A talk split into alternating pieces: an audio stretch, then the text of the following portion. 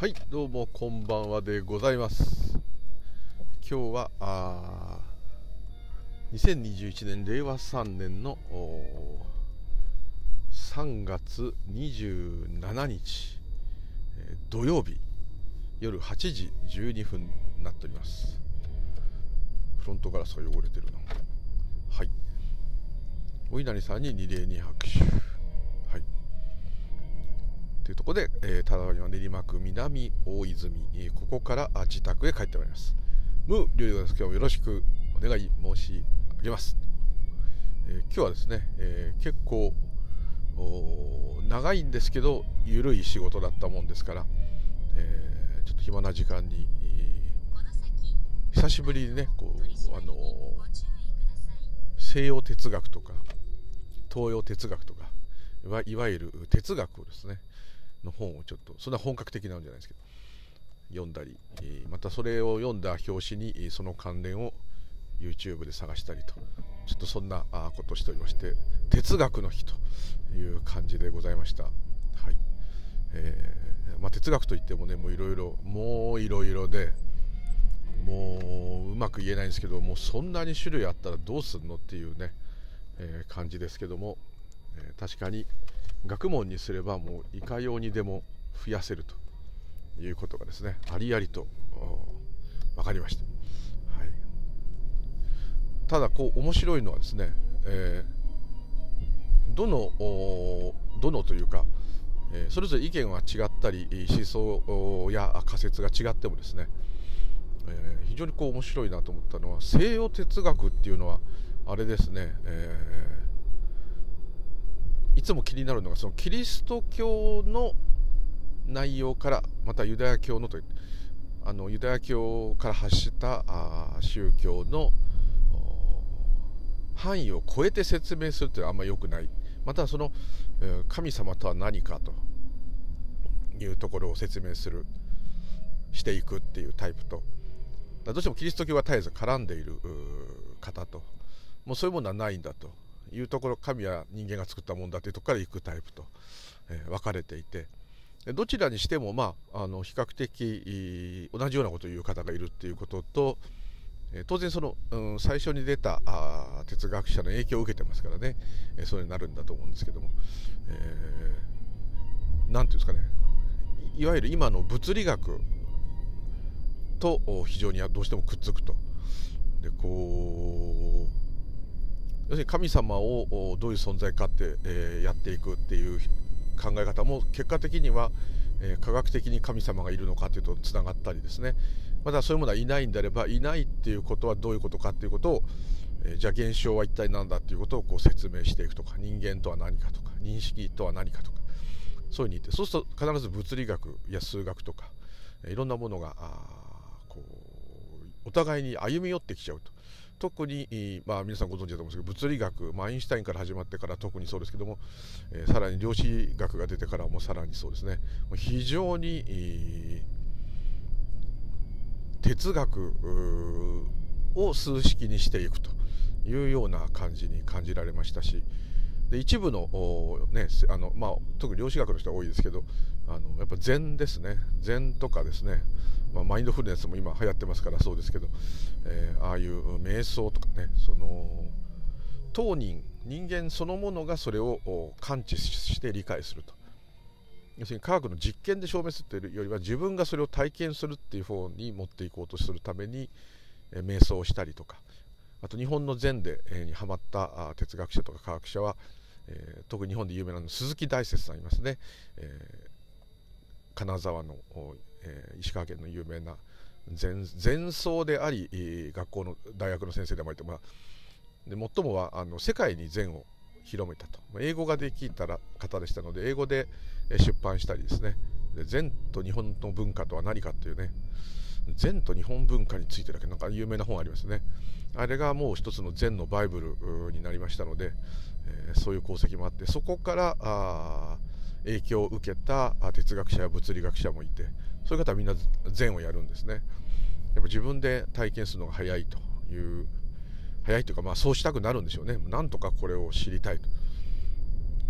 言葉や数式にできないんであれば体感でみたいな。そういう方もいたりですね。で、えー、方やですね、まあ、アジアというか、まあ、インドの哲学中国の哲学、まあ、哲学というか何というか宗教というかはもうご存知通りもうベーダからですね。ウパニシャッド哲学からも有名なのいっぱいありますけど。ブッダもね大きく影響を受けていたはずですしブッダの前からですね一元論なんていうのはかなり昔からありましたしそれからあ、えー、もうあるがまましかないというような自然法理のようなあもう自然の縁起そのものが法であるというようなこともですね、えー、もうブッダのはるか昔からそういうことを言ってる方はいらっしゃってですね。まあ、ブッダがどう違うかっていうのはまたあ後でちょっと話したいと思うんですけども、えー、でお前は仏教だから仏教びいきでブッダびいきになるだろうって言われちゃうんですけども、えー、でもインドではですねブッダという存在は、えー、許容していただいているヒンズー教徒の中ではヒンズー教の聖者の一人という感じですね。入れてもらってると。いう考えのところとヒンズー教の中でもちょっと原理主義的というかそういう方たちはもう六子芸道ですから、えー、ジャイナ教の階層あれ何て名前でしたっけ？マハーバラタじゃなくて、えっと、誰だっけ？いろんな名前があってちょっと忘れちゃったんです。けど、えー、ジャイナ教とかいくつかのそのインドでできた宗教仏教も含めてですねは六子芸道芸道ですから、えー、6種類主なあこうヒンズー教バラモン教に対してイチャモンつけてるやつがおるという存在にもなっていますね。ただまあその違いをですねこうどこが違うのかなと。だブッダと同じようなことを言っている人もいるし、えー、で一つここで大きくやっぱりこうなっちゃうよねと思うのはもうご存知の方は分かると思うんですけど密教はですねもうほとんどあのごまたきにしても何してもあれはもう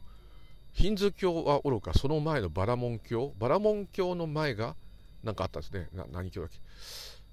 要するにもうアーリア人が侵攻してくる頃からあるというか、えー、もう激古ですね。3000年ぐらい前って言ったらいいんですかね。釈迦で2600年前ですからそういう感じですかね、えー、そういう方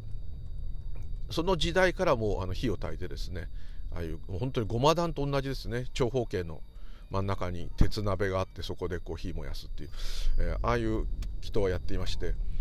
で基本的にですね、えー、インドなんか特にあんま肉食を昔からしませんからあの農業がメインだったんですね。で結構土地が痩せてるというか、まあ、砂漠というか暑いんで、えー、場所によってはなかなか作物がうまく育たないんですけどもでもまあ農業をやっていくと。でそのためにやっぱ雨なんかでものすごい大事で雨降らないと大危機になっちゃう。ま日本だとありますけどね。日本だと雨降りすぎてあの、ね、水浸し水害になったりもしますけど。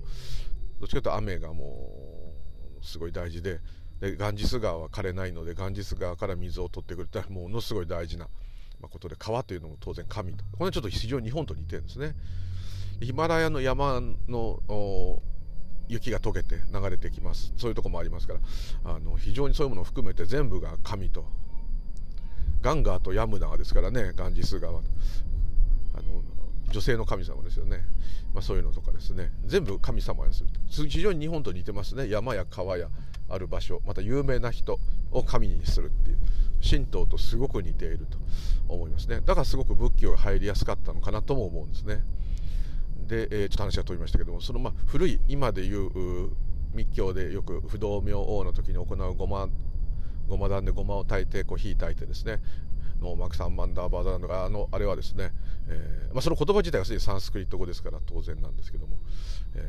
ー、非常に古いもうヒンズー教の前のバラモン教そのまた前でもそのような記述が残ってるらしいのでもうむちゃくちゃ古いでその農業が中心になっていったので、えー、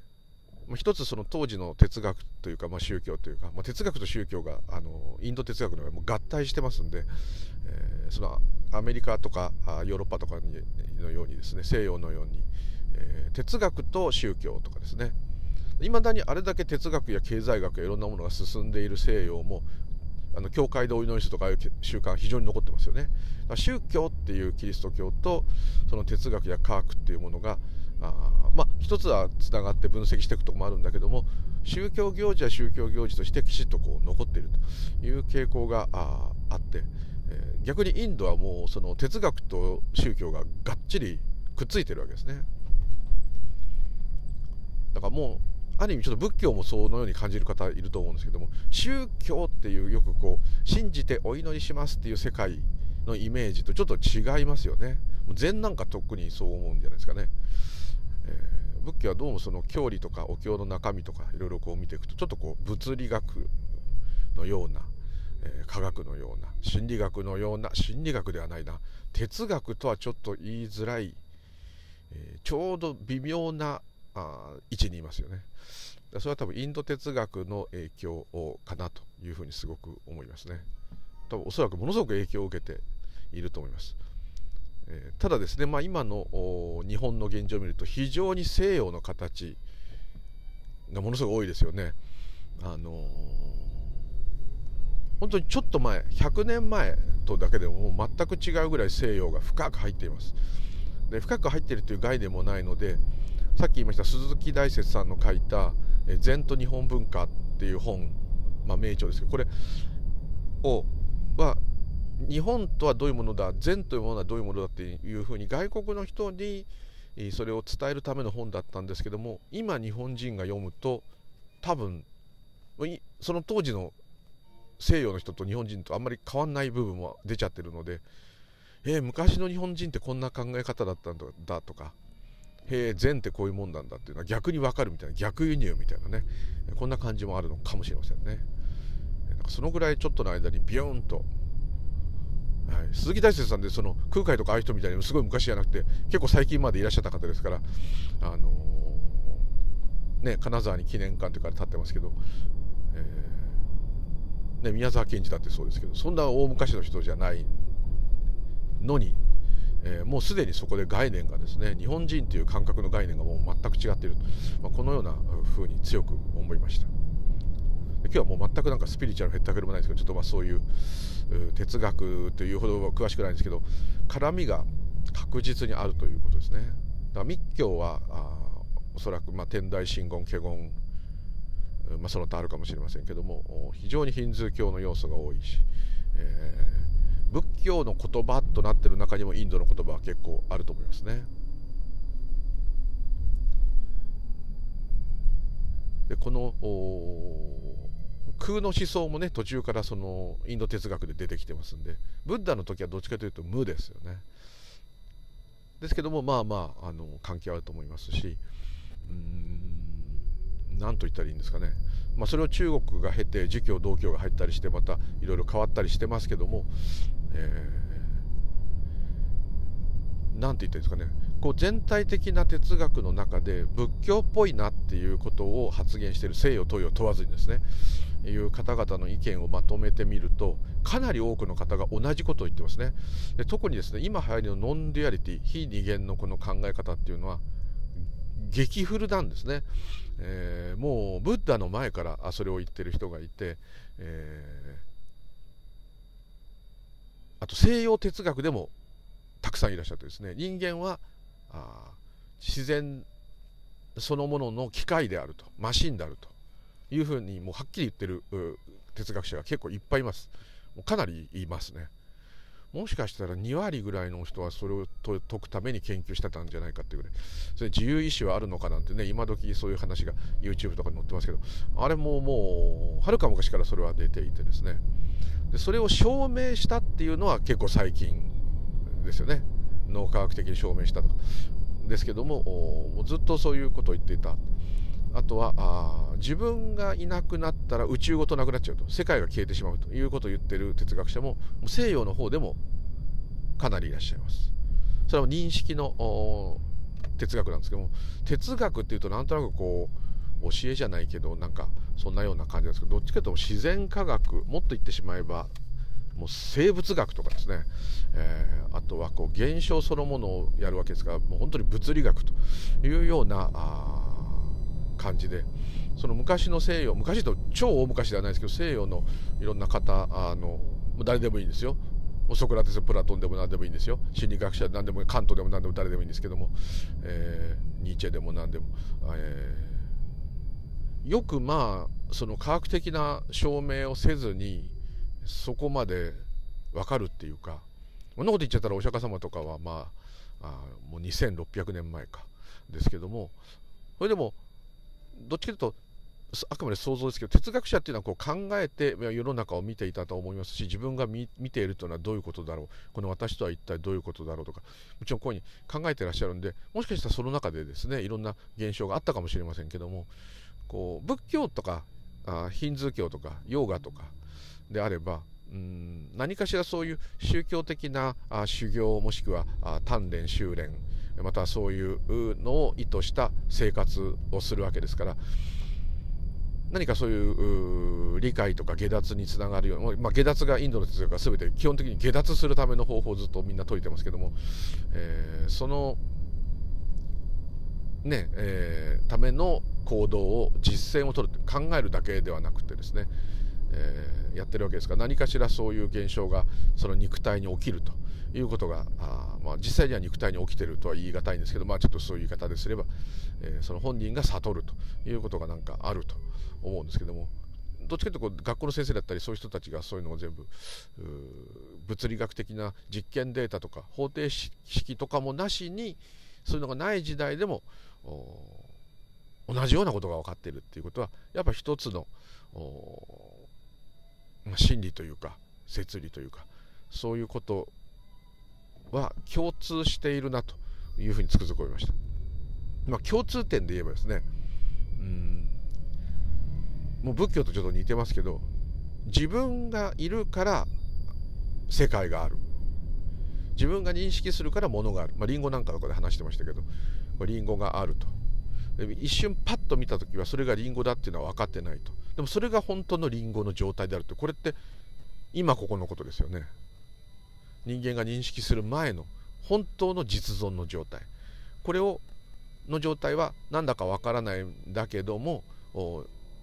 それを捉えていると。それを見ているものは捉えていると。で捉えているんだけどそれが何か分かった時にはもう過去になってしまっていると。あこれがリンゴだってリンゴっていうものを見た瞬間分かんない。でちょっと時間差で最初に一人の学者はこう色が分かるとですね。色とか形が丸い赤いそこから脳の中のデータでこれはリンゴじゃなかろうかっていうのが出てきてもう一回観察して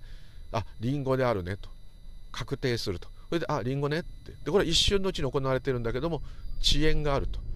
だまさにそのリンゴがリンゴであった時現れた瞬間っていうのはその人間はそれを捉えることが実はできていないと。できているけどできていないと。ではそれがリンゴだっていう前に見ているすでに先にその今ここで見ている本当の今で見ているそのものが何者かが分かれば宇宙の真理が分かるだろうとかね。それが神だってことが分かるだろうとか。そういうことをですねそういう実験ができない時代の人が堂々と書いているっていうのはねここはもうその人が絶対確実に何かしらのこう経験なりなんなり普通に頭で考えてったってそれは絶対出ないんですけどもそういうことがもういっぱい普通に書いてあるということにものすごくやっぱ驚きますね。やっぱりこうどっかで知っているのかなと。でこれが仏教の違いっていうのねブッダの違いというか仏教っていう宗教にするつもりはブッダは実は多分全くなかったと思います。なぜならそうであればもっと経典を残したり自分で書いたのを文字で残せとか、えー、一つこう学び方の悟り方の方法とかなんかわかんないけどそういうものをこうきちっとですね言ってるはずなんです。お釈迦様はこういう時間に起きてこのようにしてこのような作業をしてこういう修行をしなさいねってことは言ったことはないんですね。もう自分で分かったと。でこれは普通の人に言っても伝わらないと。であれば分かりそうなあちょっとそういう筋物の修行仲間に話したわけですよね。そしたら一部の人が分かったわけですね。それであこれはやる気になればみんな分かるんだと。じゃこれがある意味悩み苦しみをなくす方法であるとここで宗教っぽくなるわけですね。悩み苦しみをなくす。もしくは悩み苦しみは本来なかったと。それを持ち寄る主体がなかったと。いうところに持っていこうとするそれによってそれが分かると悩み苦しみというものはもともとなかった、まあ、生きてる限りは悩み苦しみはブッダだってもちろんあるんですけども、えー、その主体がないということで、えー、もう完全にそういうもののとらわれから本質的には自由になっていると。でこれがまあ本当の目覚めた人ということであるというところででそれをやればみんなもそのようになれますよと。そしたらいろんな苦しみとか今あるいろんな変なことで捕まったりなんかこう頭の中で引っかかってることからね離れられますよ。もっと言ってしまえば死ぬことから離れられますよと、まあ、こういうことからだんだん宗教になっていって。でブッダっていう人は本当にあの自分を崇め立てまつったり神格化されるのを非常に恐れたんですね。なぜなら今まで歴史上のすごい教えを説いた人がみんなそれ神様みたいになっちゃってるのを見てでみんなみんながそれを拝むと何か利益があると。こうなっちゃってるのを見てそうじゃないんだと。あなたがやればあなたがこれになれるんだと。いうことを言ってるのに、なんでそうなっちゃうのっていうことをすごく恐れた方でしたので、まあ、残念ながらめちゃくちゃ神格化されて世界中で拝まれちゃってるんでおそらくブッダがいたらちゃいますよと言うとは思うんですけどもまあそうなっちゃったんですね。こう自分と違うスーパーマンでスーパーマンを拝めばスーパーマンの力をちょっと助けてもらえるもしくはスーパーマンが飛んできて私を助けてくれると。こういう対象になっちゃったんですね。でこれはね、ブッダの分かった内容をみんなも分かってっていうこととはちょっと違ってしまっていると。いうことに、まあ、残念ながらなるんですけども、えー、しかもそれが儀式のみに今なりつつあるのでさらにちょっと危惧されるところではありますけれども、えー、でブッダもそれを予言してましたけどねそうなっちゃうかもしれないとただまああいろんなある今仏教のいろんな決まり事や経典やいろんなことっていうのはあんまり細かくは本当はないはずです。で、えー、じゃあなんでですね密教だ浄土教だ親鸞だって言ってますね。お釈迦様が説いたこの阿弥陀の教えはって。阿弥陀の救いはってこう言っちゃってるぐらいですから。おそらく言ってないと思いますけども。そんなことは、まあ、はっきり最終的には関係ないんですよ。結果あそれを実践した方何かそのそういう生き方をした方にがあの悩み苦しみから解放されるもしくは下脱されればもうそれに越したことはないと思いますので、えー、結果どうどういうルートでどう編集されてどう変化したものであれ、えー、それが変な方向に行かなければですね、えー、それはそれで全く問題ないと思うんですけども。ですので密教は本当にヒンズー教バラモン教の教義また作法修法呪術祈祷は本当に多いと家事祈祷は多いというふうに思いますし出てくる仏様たちももともとインドの神様であった方たちがたくさんいます。それは別に、えー、お釈迦様はそれではあまり関係が多分ないその点においては関係ないかもしれませんね。で他力本願の浄土真宗の教えも、まあ、ある意味あれが哲学の学者が言っているまた道教が言っていることとも非常に似ているというか、まあ、同じことを言ってるかもしれない。もしかしたらキリスト教ユダヤ教のうーん三位一体っていうかそれも同じ究極的には同じ。要するに神ゴッドとゴッドの子であるっていうかその先生であるっていうかそのえー、あるイエス様とそれの信者との差異が全くなくなって一つになる。っていうことは一つになるってことは主体と客体がない。ある意味キリスト教風に自分で考えて言うとゴッドしかない、まあ、こうなれば密教で言えば第一如来しかない。同じ話いつもしちゃうけど浄土真宗といえばもうもともと阿弥陀様しかない。阿弥陀様しかないっていうよりは阿弥陀様っていうのは外にいるんじゃなくて生阿弥陀仏しかないんですね。ですからそれは主体と客体ということじゃなくて私と生阿弥陀仏じゃなくて生阿弥陀仏しかないんですね。一つしかないっていうかね。でそれもそれが実体があるかどうかあんま遠く置いといて密教で言えば第一あんだけ仏様や曼荼羅見てたらもう凄まじく仏様や神様天の人からいっぱいいますけども全部あれは第一如来の現れですから第一如来しかないんですねしかしその第一如来に限って見ることも触ることもできませんと。でそれないのと同じじゃんと。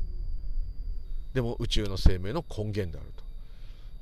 そこから全てが起きてそこへ消えていくと。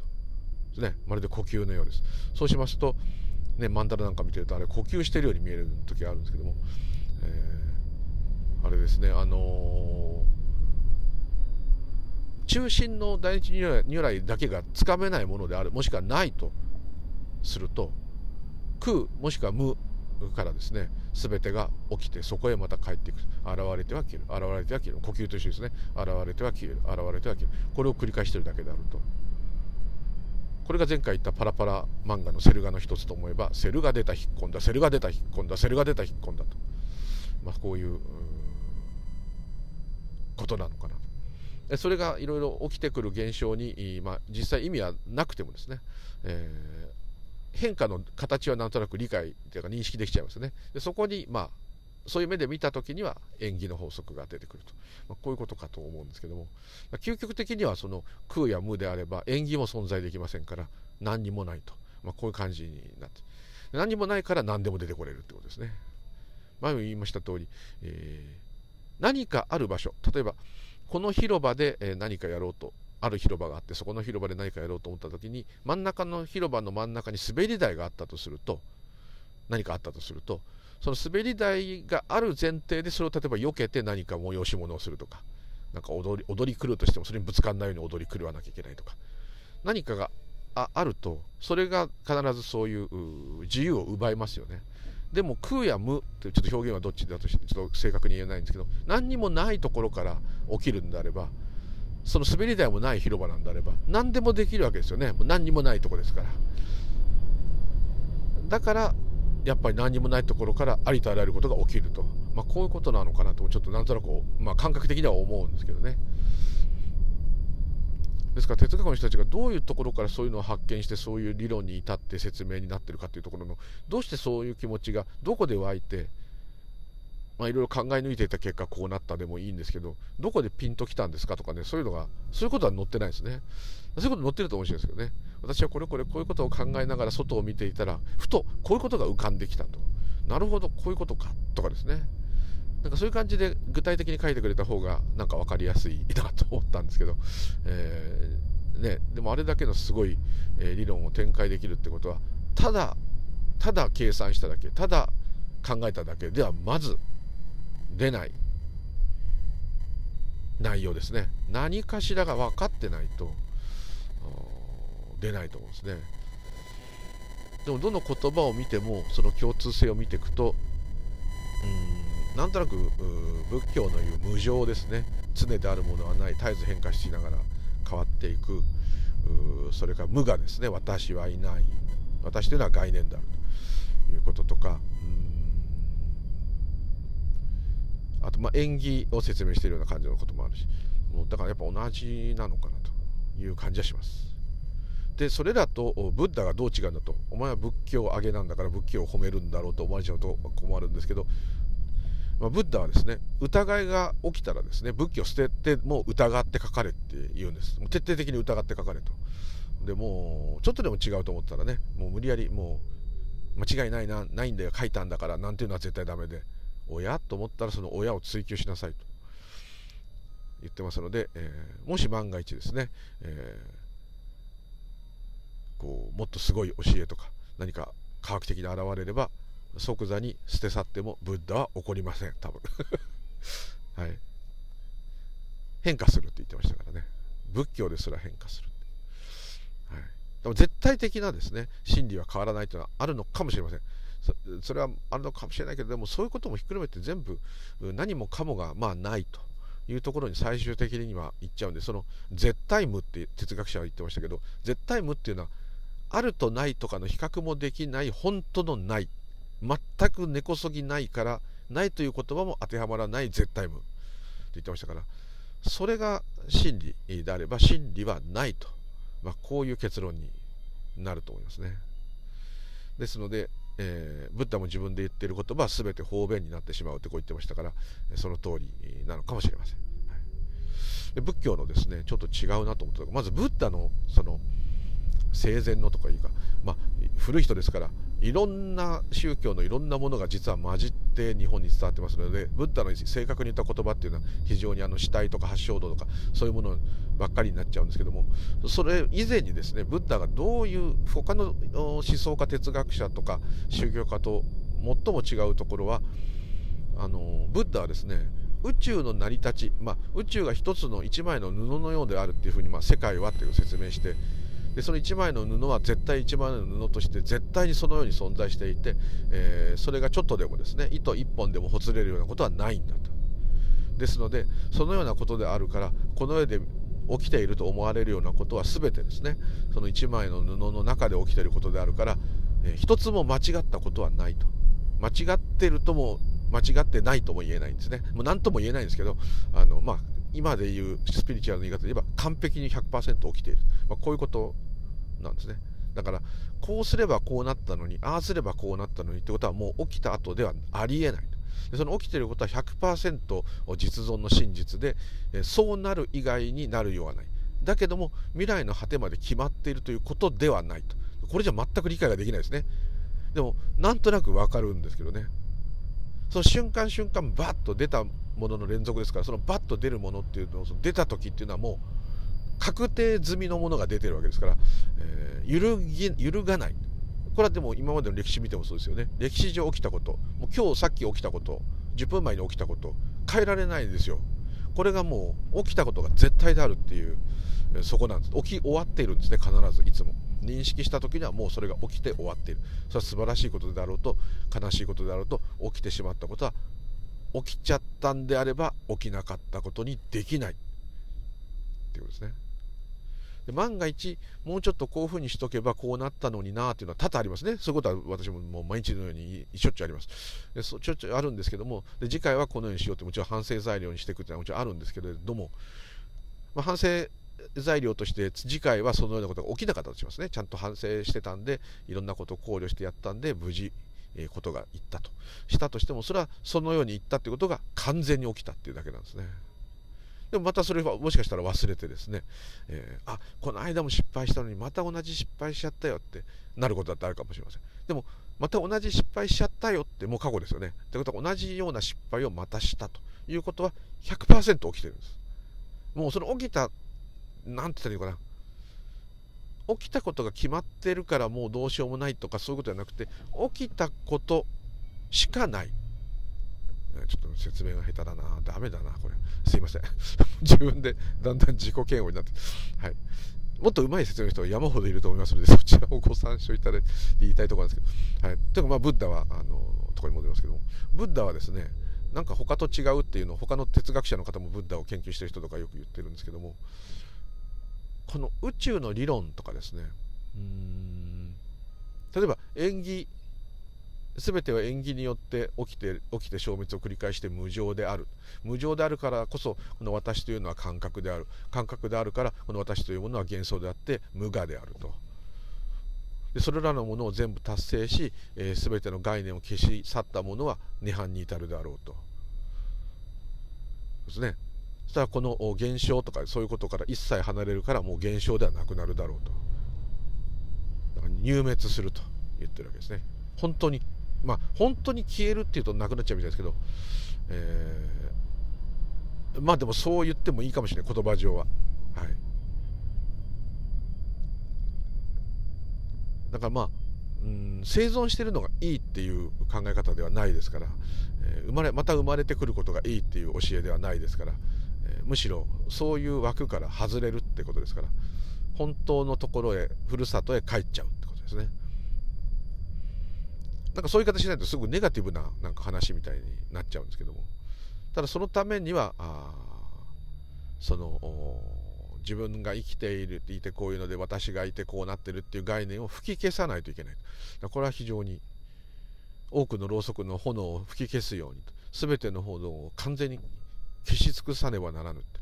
まあ、こうまた消し去ることになるであろうっていうわけです。そういうことが全部分かればと。その自分で努力して我慢して欲望を減らしていくっていうんではなくっておのずと理が全部分かればですねそれらの欲望がもう機能しなくなると。欲望が出たとしてもですよ。出てると思うんですよ。なぜならですねお釈迦様がその分かった後も腹が減ったら飯を食ってるわけです。でこれはまあ当然伏せされてきたものを食べて自分からあどっかから取ってくるとかそういうことはしなかったと思うんですけどもそれでもまああのどうぞお釈迦様食べてくださいと言われたらああありがとういただきますと言って食べていたわけですからそこで、まあ、当然腹減ったら食ってたし雨が降ってきたら雨に当たらないところに行ったし病気になれば寝たしそういうのは全く普通なわけです。普通なんですね。困ってる人いれば助けようとするし全く思って普通なわけです。でもそこに全くですねおそらくですけども私というものは介在してこれはいいことだからこうしようあれは何とかだこうしよう俺はこういうことやったからよかったとかそういうものは吹き消されてると思います、まあ、ある意味悪く言えばただやっている。これはすごいある意味超人的なんですけどもそれはなんか心理的にこう武道とか何かで鍛え抜いてですねものすごい座った根性があるからびくともしないとか不動心があるとかそういうことではないと思います。理理が分かっていて無名じゃなくなっているからそのようになっている。もっと言ってしまうお釈迦様がどのように振る舞おうともですねお釈迦様自身がもう吹き消されている。こういう状況かなと。いうふうにあくまで推測ですけど思います。これはもう人であって人でないですからこれ。人っていうのは欲があってですね自分の目標を達成しようと私が私のために頑張ろうとまあみんなのためでもいいんですけどそれを頑張ってるのは誰ですか？私ですっていうこれが普通ですから。そこの炎が吹き消されてるのに全力で生きていくっていうのは非常に不思議なんですけどもブッダに言わせるとそれが本当に生きるということであると、まあ、このように、まあ、ちょっと道教とも似てますけどね。非常に似ていますね。でブッダはですねそのいろんな理論とか理屈とかああしなさいこうしなさいこうあれはダメこれはダメっていうのはほとんど言わなかったとされています実際は、まあ、仏教自体いろいろあの戒律いろいろ決まりが多いんですけども。もちろんこのようにして生きなさいっていうシャバの道徳的なことは説いたとは思います。あの一般的にアドバイスあの聞かれればですね。ですけども基本的にはあそういう哲学的な何て言ってっての形式上学的なというかこう学び方とかこういうふうにやっててこうやったらこうなるこうなったら今度はこうなってああなるああなったらこうなりますとかそういういわゆる競技というのかなそういうものがきちっとブッダ自身では作っていないと思いますね。あと他のそういう思想家とすごく違う点っていうのをよく述べられているのはブッダはまあ、実際に残っているお経の中の古いお経原始の仏教の内容を見てもそうですけど非常に具体的なんですよね。こう物質がどうのとかあ何がこうのとかそういうちょっとこう勉強してないと分かんないようなことは一切言わないで人っていうのはこういうものだ。人の中人というものは人という概念がある限りずっとその燃えている火のようなもの、まあ、それは煩悩のことなんですね。で火がボーボーボーボー燃えてもそこら中が火事なんだと。でその煩悩が火事だからその火を消さなきゃいけないから火を消すためつまり煩悩を発散させるため火を消すためなんだけど。それでいろんな、ね、お金が欲しいっていう炎が燃えてる人はボーボーボーボー燃えてでちょっとお金が入るともっとボーボーボーボー燃えて最後は大火事になって炎でその人がもう見えないぐらいになっちゃうんだよと。見えなくなっちゃってるから余計にやばいやばいこんな自分がもう大火事だと。火事を消さなきゃいけないもっと金がないと火事が消えないってこう思うんだよと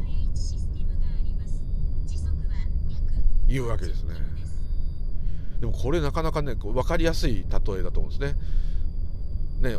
こういうちょっとこうやらしいやらしいとスケベな人であれば女の人が欲しい女の人が欲しいでボーボーボーボー燃えてボーボーボーボー燃えて女の人を手に入れたらまたボーボーボーボーってもっと女の人もっと女ボーボーボーボーボーボーボーボーボーボーってもっと大変だもうすごい火でもう自分が火だるまになっちゃってるよ。火消さなきゃもっと女の人がいないと火が消えないよ。つまり自分が欲しいものを得ようとしてそれはもう幸せ全部です。それは逆に言えばいいこともそうなんですね。とにかく何かをもう欲してですねそれにこうすがりついていこうとすると炎がどんどん燃えますね。で一瞬ですね手に入れた瞬間その炎がね見えなくなるんですよ。やったーっていう時そのやったーっていう時実はね無我なんですよ一瞬。やったやったぞっていうその直前に無我があるんですよ。だからそれは快感ですよね。その快感の時が実は炎が消えてる時つまりその欲望がなくなった時が楽な時。でもそうじゃないですか。お金が欲しい欲しいと。どうしても今100万必要だと。これが欲しい。100万ないと買えない。うーんっつって。でなんとかうまいことやって100万貯まったと。言った瞬間はもう100万円貯めなくていい状態だからその一瞬はですよ。ホッとしてるわけですからそこで我が消えてるんです。弱ってるんですよ。楽なわけです。ところが100万でこれを手に入れた。今度は300万のあれが欲しいな。よし。ボボボボボボボってまた火が燃える。欲しい欲しい欲しい欲しい欲しい欲しいと。どんどんどんどん火が燃える。で確か前も100万ゲットした時いい気分だったって。でまたもう気違いみたいにもう人生ほとんどかけて300万貯めた。ついにそれ300万でその商品をゲットした。やったー。また無我だ。一瞬こう300万を貯めるために頑張るっていうこのエネルギーが消えた瞬間ですね。そこでやった楽だって。その楽だって時は実は300万円を欲してない時が楽だったのにまたそこに気づかずに今度は1000万だなってこうなるわけですね。でそうやってるうちにもうそういうことができないような年齢になったり何かのことで亡くなってしまうと。これを繰り返していると。これがまさに生きながら輪廻だと、まあ、こういうことなんですね。ですからその炎が収まっている時そこが実は楽なんだと。ね、こういう言い方とかしますね。そうすると確かに瞑想や座禅とかああいうので心を落ち着けたり何かに集中している時にはそういう気持ちを起こさない起きないような状態に持ってきますから楽を探すわけですね。でまたその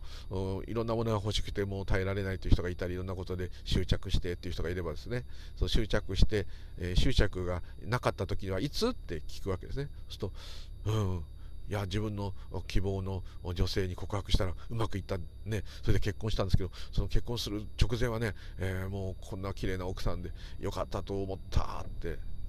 ところがですねって言った時にそのよかったって思ったんでしょっつって。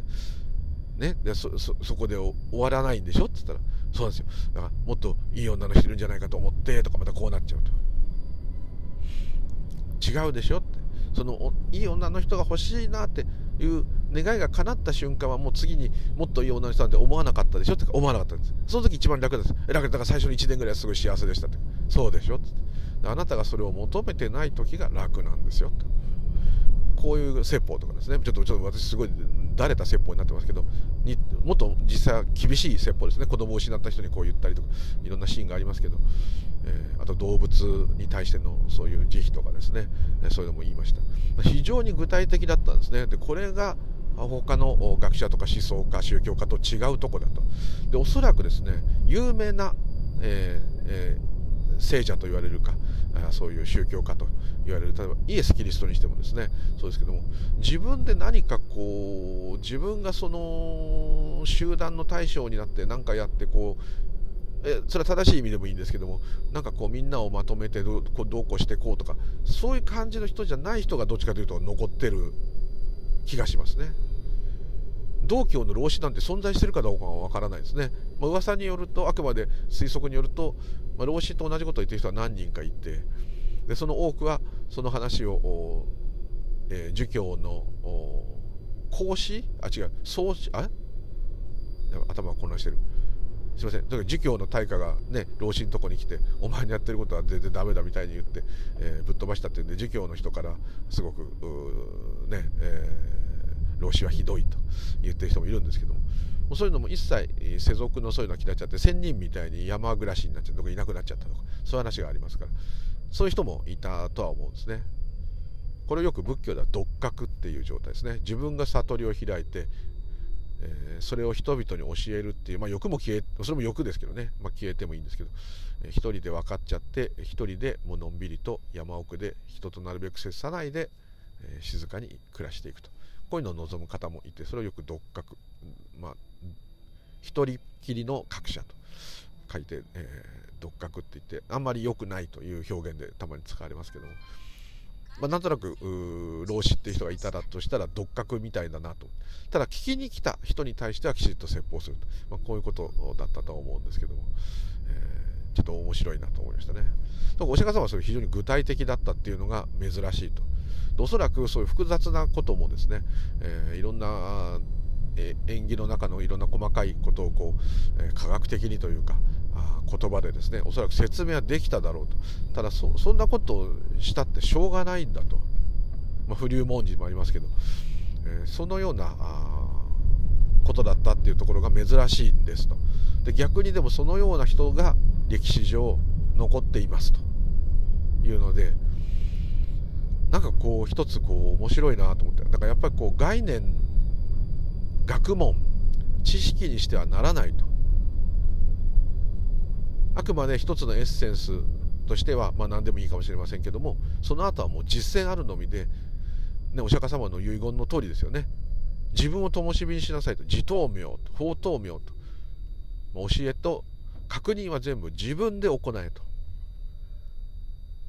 私があなたを悟らせるんではなくてあなたが悟れるんですと。もうそういう要素があるんだから大丈夫と、まあ、空海もそういうこと言ってますけど。もうもう親鸞上人だと思いっきりそれですよね。親鸞上人に手を合わせた人とかいた時に「私を拝んではいけません」って必ずこう言って「私は何でもないんです」と。そう言ってもまあ言われても分かんないでしょうけどね。すごい人だってなっちゃってました。なってたとしたらですね。私を拝んではいけません。なかなかこれははい。前も何か言いましたけどタイの有名な、えー、テーラワダ仏教の僧侶の有名な方が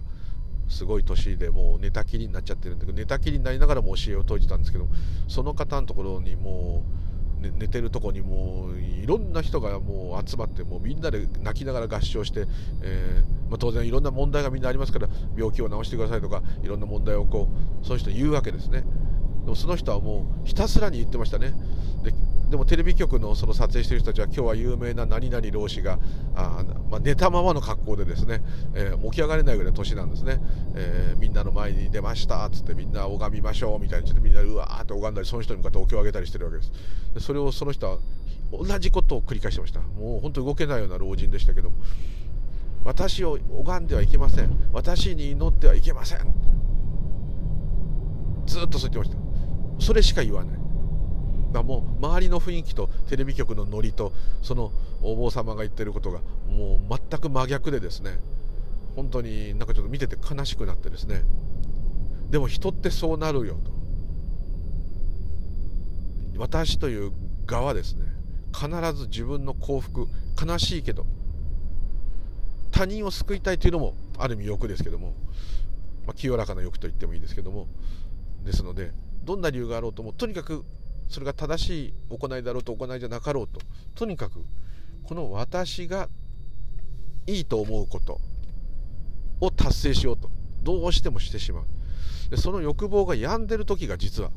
本当の極楽なのにそれに気づけないんですよ。で爆心してぐわーっと欲望のままにいってるままに終わってしまうと。こういう性質が悲しいけどあると思います。時間大丈夫かな、はい、でもう一つねちょっと言いたかったのが、まあ、それらの哲学の中にも出てきたんですけどあと日頃ちょっと思ってて自分の戒めのためにもこれ全部言ってる言葉自分がそれができてないっていうことへの裏返しの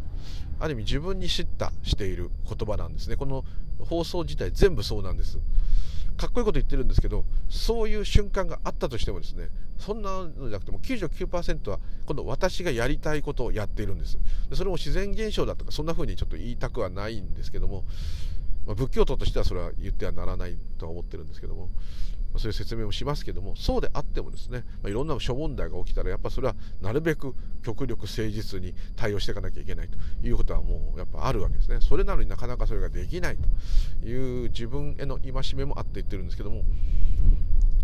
哲学者も多くそれを言ってました。あのー、それはですね、まあ、その今しかないっていうこの部分この部分をですねやっぱ多くの学者が西洋哲学問わず言っています。で将来こういう風になりたいなって子供が言ってるならまだともかくですね。いつかこれ買おうと思ってんだ。でもいいんですよ。欲望でもいいんですよ。あの欲望しかまあないんですけど。あれやりたいなこれやりたいなって、まあ、夢見てるだけで実現しないと思ってるならいいんですけども。いつかってねお金貯めて老後のあれ考えて保険に入ってて自分も同じですけどそういうふうにしてながらですね。してるうちにどうしようどうしよう。今度こうなったらどうしようああなったらどうしようってずっと思ったままもうどうしようがいらなくなっちゃうんですね。ってことは死んじゃうってことです。ですからそれではあまりにですねうん儚すぎる。そうじゃなくっても老後なんてないかもしれないじゃないですか。急に死んじゃうかもしれないじゃないですか。わからないですから。死んじゃうことがいけないっていうことでは全くないんですけどもこの私っていうのは死にたくないっていうのの塊ですからもうそこはしょうがないんですけどもあのであればですねもうその通り死にたくないというのを前提でいけばですねいろんな心配が今度は出てきちゃうだけです。そこから全部出てきちゃう。でもその心配だけしているまま年取っちゃうっていうのは非常にもったいない。でおそらくこれを聞いてらっしゃってる方私より若い方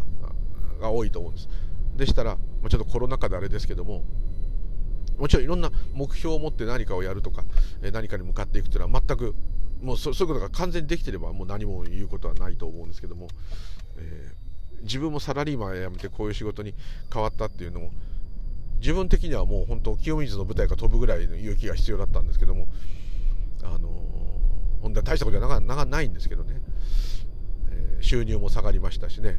それでもまあそういうことがやっちゃったんですけども、まあ、やっちゃって結果良かったんですけども、はい、ただあまあ本当にねそれで変な勇気を出して大失敗するってこともあるかもしれないんですけどもあんまりやっぱこうおどおどせずにですね自然に任せてればあの神様仏様が何とかしてくれるってそういうことじゃないですよ。そうそういう個の対象はなくてあなた自身が神様で仏様ですね極端にですので、えー、そういうことはないんですけどもあのまああるかもしれない。そこはもうわからないんですけども。どうせわからないんだからまあそのむちゃくちゃにしろってできるんだったらもう何も逆にそれは言う必要が何もないんですけどあのこうやっぱ望むことをですねやっていいと思うんですね。でこれは、えー、昔よりですねそういうとこの寛容さがやっぱり増えました。こうでなければならないっていう概念がやっぱり弱まったっていうのはもちろんあるんですけどもあの何と言ったらいいのかな。悶々としてるならでそれがもうあまりに突飛なことであればそれはそう勇気がいるから、まあ、それでもいいんですよ。やった方がいいとは思うんですけどもどうせある意味どうせ死んじゃうんだからまたできなくなっちゃうんですよ。生きてたとしてもいろんなしがらみが増えるから。まあいろんなしがらみが増えてもやっちゃっていいと思うんですけどもまあそれでもですねいろいろやりやれない事情がどんどん年取ると、まあ、家族が増えたりいろんなあったりしたものといろんなことになっちゃうと。でそっちが目標ならそれはもちろんいいんですけどもまあ少しこうね思い切ってみるというのはありだと思うんですね。ちょっと普段食べないようなこれを食べてみるとかそんなくだらないことでもいいんですけどちょっと変わったものを買ってみるとかですね何でもいいです。あとはあうちの職場ではいまだにそういう車を買ってない後輩がいてですね車を買いたい車を買いたいってもうずっと言って言ってもう10年ぐらい経ってるんですねいまだに買ってないんですけどでついにもうあんまり乗ってないから練習しないと車乗れないかもしれないからレンタカーで一回練習しようかななんて言ってるレベルになっちゃってるんですけどいまだにずっとカタログ見てるんですね、まあ、それが好きなら別に、まあ、余計なことなんでいいんですけども、まあ、今度こそ買うって毎回言ってねなんで怖いのかというと買うのが怖いんらしいんですね。お金のこととかいろんなそれの車に縛られるのが嫌だってのあるんでそういう意味で欲望を減らしてるんであればいいんですけど逆なんですね。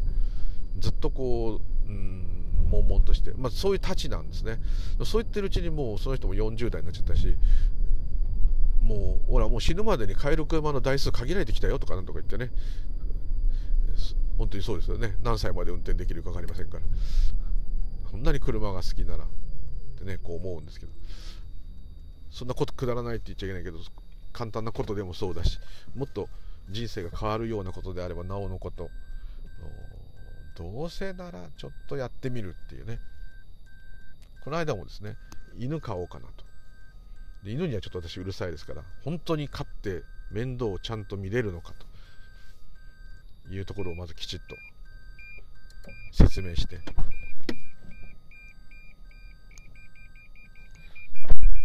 で犬を飼うと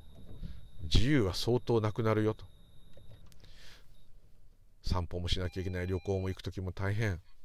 ね。病気になるかもしれない。でもそれにもその犬といることの方がいいと。可愛いんだと。それにはそんないろんな苦しみなんてへでもないと。いう理解があるならば今すぐ飼いなさいと。まあ保護犬とかのがいいんですけど、えー、でもとにかくまあ飼いなさいと。買った方がいいよと。言ったんですね。でその人犬飼ったんですよ。で最初はもうやっぱ大変でね世話がねもう仕事と両方で大変だったんだけど今はもう犬の話しかしないような人になっちゃいましたけどあの、まあ、執着しただけなんですけどね。執着しただけなんですけどもブッダから言わせればそれも全部もうやめちまえってその犬が欲しいって気持ち自体を吹き消せと言うかもしれませんけどまあこう普通のシャバの感覚で言えばせめてね悶々としてるっていうのが一番、まあ、ある意味もったいないっていうか。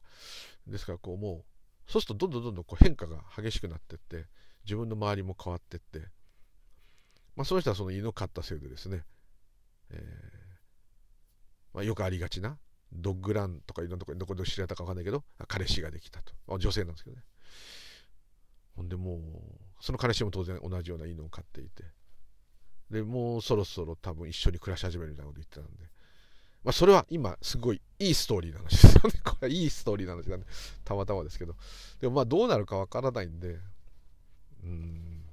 逆に犬飼ったせいでものすごい犬に縛られて大変で何もやりたいことができなくなっちゃったと。まあ、こうなっちゃうこともあるでしょうね。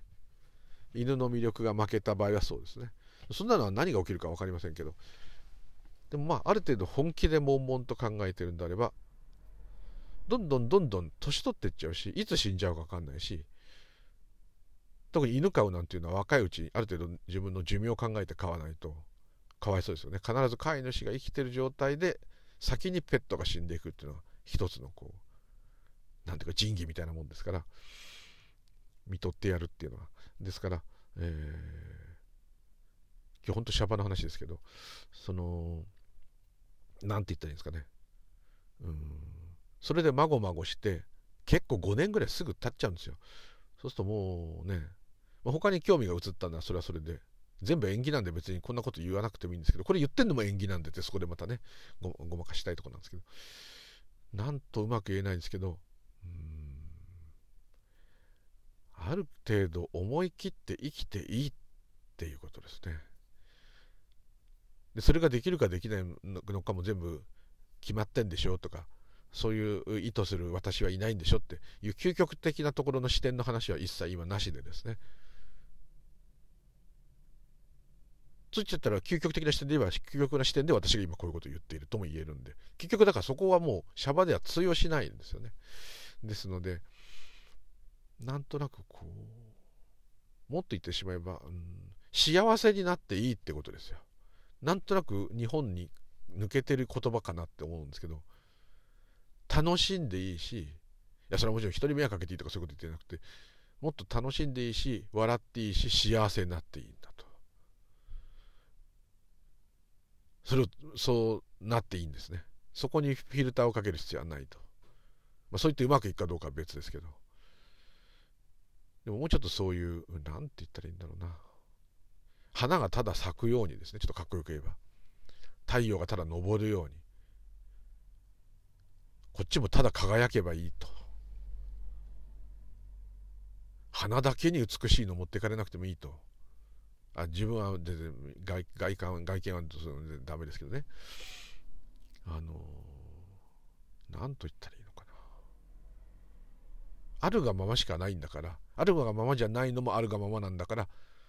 そのまま弾けようと、まあ、こういう感じですかね。ちょっとうん説明下手ですね。はい。っていうとこで哲学からなんか急にやっぱシャバのことが気になって変なことを喋ってしまいました。はい、というところでやばい1時間になったら切れちゃうというとこで、えー、終わりたいと思います。今日はどうもありがとうございました。またよろしくお願いします。58分43秒。こんな長いの聞く人いないよ。はい。というところでどうもありがとうございました。ムーリュリュでした。失礼いたします。ありがとうございました。